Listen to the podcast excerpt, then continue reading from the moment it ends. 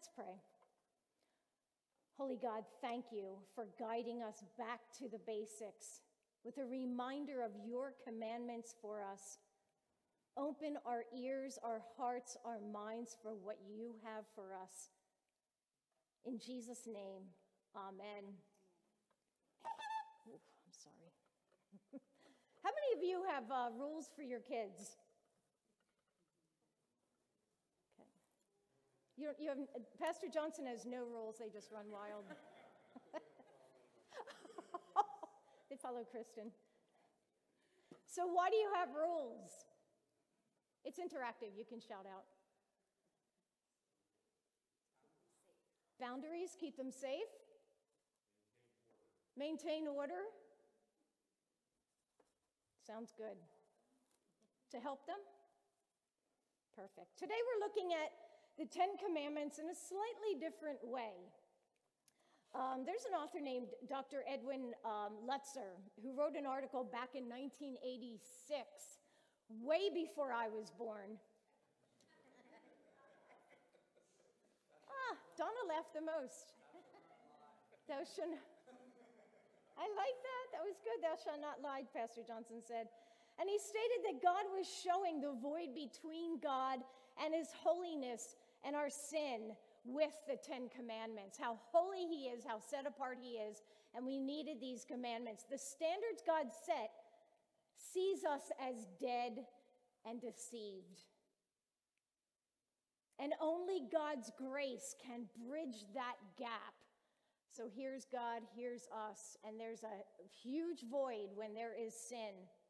God spoke from a mountain so you can visualize God up here and the void that it takes to come to here. Our God is holy, God is set apart. We are the fallen. God takes sin seriously. It is abhorrent to God that we sin. God cannot be in the presence of sin. It grieves the Holy Spirit. The Holy Spirit, as we know, being a person of the Trinity, is grieved when we sin.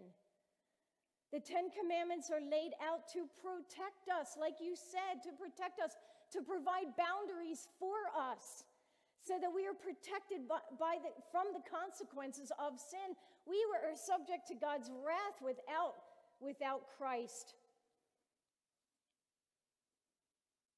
So we have those rules for your children so that you can protect them from the consequences of their actions. As parents, you hate to see them stray from that. You hate to see them go against you. Your hearts are grieved when your children disobey. Your hearts are grieved when you see something that they're doing and they are now having to face the consequences for those actions, and you can't do anything about it because they chose that even though you have tried to protect. You don't have rules to be mean, or do you? Uh, and you don't have rules to be no fun, or do you? When I was a kid and I was taken, um, well, uh, that's a nicer way of saying dragged to St. Denis. dragged to church as a kid. I thought it was boring and all the shout nots and you, thou shalt not. And I pictured God on this big cloud going, thou shalt not, with a big finger and big, and big angry face. Thou shalt nots and the Ten Commandments were scary and no fun. And I pictured myself as this hopeless sinner.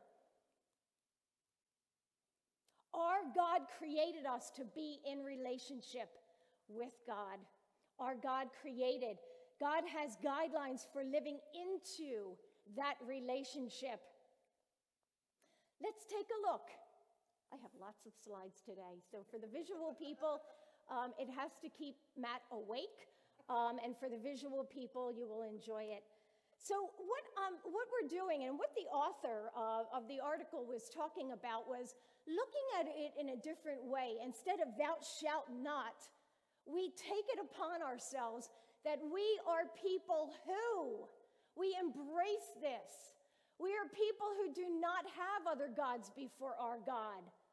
What are those gods? What are, we, don't, we don't have a, um, a bronze calf in our backyard, do you? You don't have a bronze calf in your backyard. Do we fill our void with devices? Eating too much, drinking too much, shopping too much, keeping so busy that we do not even have a moment for God, keeping so busy that we are not taking time.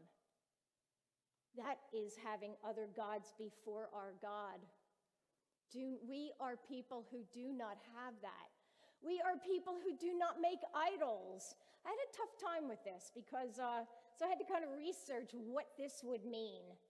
Any representation of God, any false deity that we worship, maybe statues that we worship, statues that we worship. My grandmother had a, um, uh, and I'm sure your family did too, Donna. She, we, uh, she, she and I uh, grew up in the same um, church in the same school. So that's why I keep looking back. But there were statues all over the house, and she would pray to the statues. Now, there is such a uh, thing as, um, I forget what the word is now, where you're, uh, you are honoring, but you're not worshiping.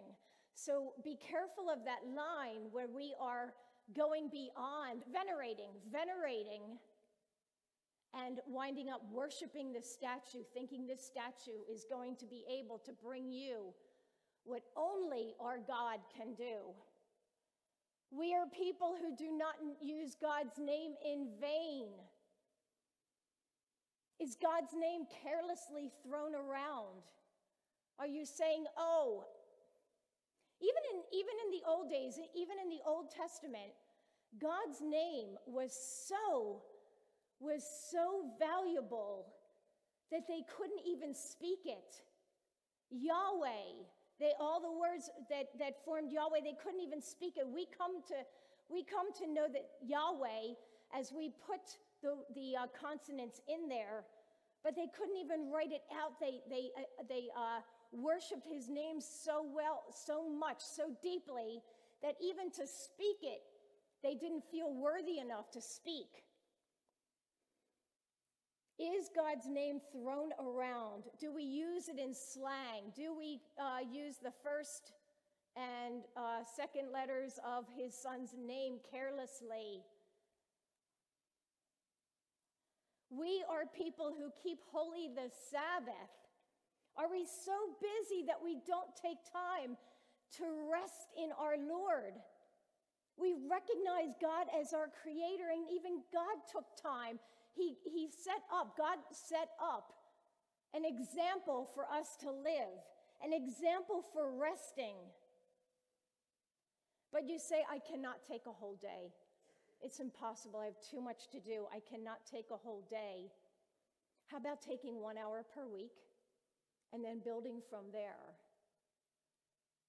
How about even those who cannot make it to church because of work? And these are the realities of life.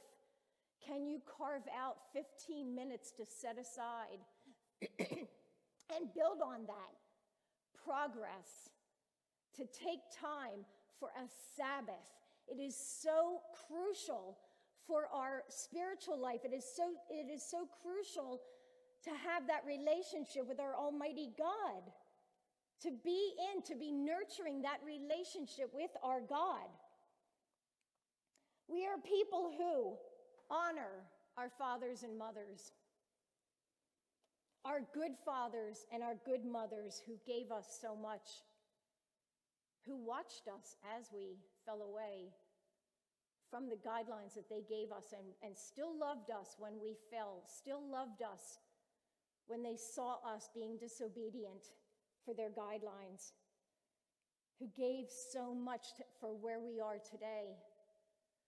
However, perhaps you're in a position where this does not ring true. Lean on God. Lean on others who have filled that void as a mother, as a father. Honor them. Honor them for filling that void if you come from a place where mother and father were not godly. Honor who brought you into a relationship with our God. We are people who do not murder. We are created in the image of God. Do we have hatred for one another? Do we have a hatred for one another that is still in the eyes of God, in our minds, murder? We are people who do not hate. We are people who love no matter what. And always talking about those boundaries, wishing them well, wishing them well, even though there is that part that is toxic. But having true hatred for someone else fits this category. We are people who do not commit adultery. Preserving the sanctity of the home is needed. Preserving the home and keeping together what God has brought together is crucial for our families, is crucial for our communities, is crucial for how we function, how we get along. We are people who do not steal, no matter how small it is against another. No matter how small that stealing is, no matter how small, we are people who do not steal. And let me tell you something, because I'm going to make myself sound fantastic right now. I forgot to pay for something. It was a little, he's going to, Mike's going to roll his eyes, but I, I uh, was at the uh, self, um, uh, self checkout. I was going to say self serve, and I'm like, that's not right. And uh, I, there was a little tiny thing of ice cream, and I got all the way out to my car and uh, saw it in the cart, not in the bag, and went all the way back in and paid for the little thing because on my, in my conscience, I couldn't think of, I know that I, I missed this and I need to go back. And it, it, it would have, it, the, the conscience would have weighed on me. Little things like that. We are not people who bear false witness. Slander, libel. Slander is uh, speaking against someone, libel is written. Am, do I have those right? Yes. Libel is written. Imagine, imagine what it does to someone's reputation when you gossip about them, when you, when you speak about them, and it's not true. Imagine what it does. Imagine how, how much it takes to get that reputation back when we bear false witness. Imagine even in a, a, courtroom, people who have been put away, people who have been let go because of false witness, how important that is.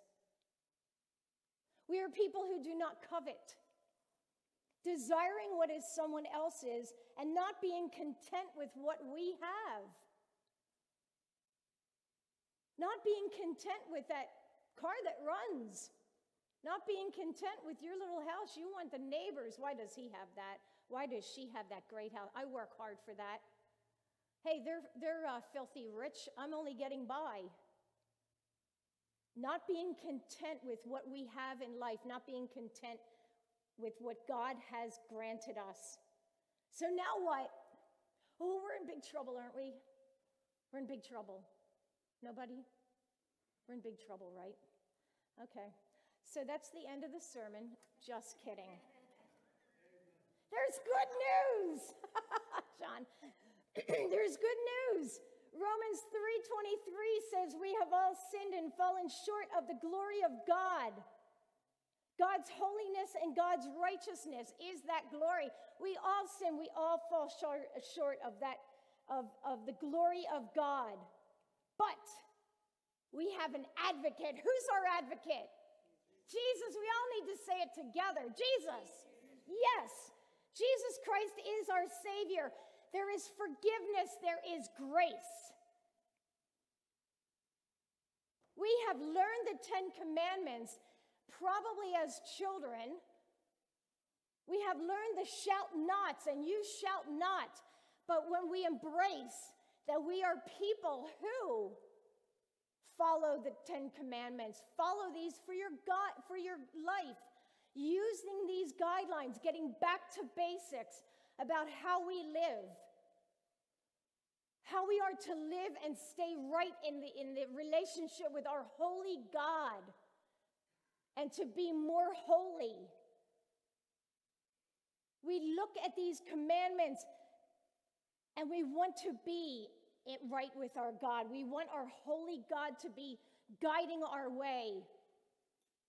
So, as scary as even these are, when, we, uh, when I try to make them about us, there is hope in Jesus Christ. So, um, no matter how many of these you have broken, and I have broken, there is grace, there is uh, redemption, there is forgiveness because of our Almighty God through Jesus Christ on the cross. But I wanted to bring this up because I wanted us to have that reminder of how to live and how God wants us to live, how He wants us, how He is grieved, how God is grieved, how the Holy Spirit is grieved. But that there is mercy and hope. And don't let anybody th- let you uh, think that you are hopeless because I have people who have come up to me and said, I'm not worthy. I am not worthy. Maybe you're not, but we have Jesus Christ, and as long as we have Him, that's all. That's all we need. Where I, where I came from to where I am now, where many of you come from to where you are now, because of the grace of God, because of that, we have, but let these be your guidelines for living. When you're in doubt, let this be how you live, how you uh, maybe even post them in your house just to remind ourselves how to live and how to be in right relationship, and that Christ has redeemed us. Almighty God, we give you thanks. We give you thanks for your mercy, for your kindness, for your love. We thank you for reminding us that you don't take sin lightly. You don't take any breach of your commandments lightly. Because you love us so much, you want us to be in relationship. And by following these guidelines, we are able to still follow you. Help us this week, help us this day as we rely on you. In Jesus' name, amen.